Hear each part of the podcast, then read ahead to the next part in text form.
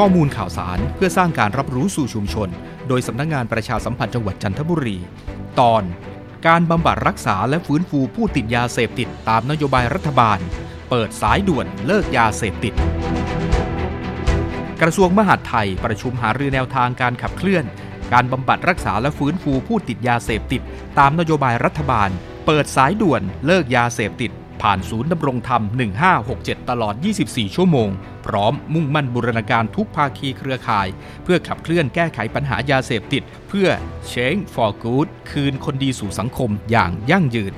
โดยได้จัดตั้งศูนย์รับเรื่องราวร้องทุกข์และวางแผนการขับเคลื่อนการดำเนินการการแก้ไขปัญหายาเสพติด นอกเหนือจากหน่วยงานที่มีหน้าที่และอำนาจอยู่แล้วในทุกมิติ ด้วยการส่งเสริมให้พี่น้องประชาชนที่พบเห็น ได้มีโอกาสร่วมมือกับภาครัฐ ด้วยการแจ้งเบาะแสผู้เสพ ผู้ติดยาเสพติด ผู้ค้ายาเสพติด และกลุ่มมิจฉาชีพ ที่แสวงหาประโยชน์จากบุคคลดังกล่าว โดยจัดให้มีระบบการแจ้งข้อมูล การคุ้มครองพยาน และการบูรณาการเพื่อให้บุคคลได้รับผลกระทบจากยาเสพติดนั้น ได้รับความช่วยเหลือจากหน่วยงานที่เกี่ยวข้องอย่างรวดเร็ว เหมาะสมและมีประสิทธิภาพ โดยมีศูนย์ดำรงธรรมกระทรวงมหาดไทย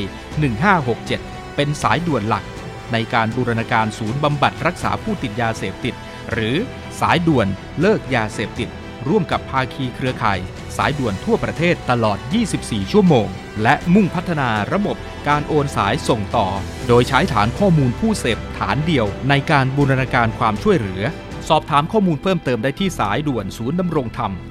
1567 ตลอด 24 ชั่วโมง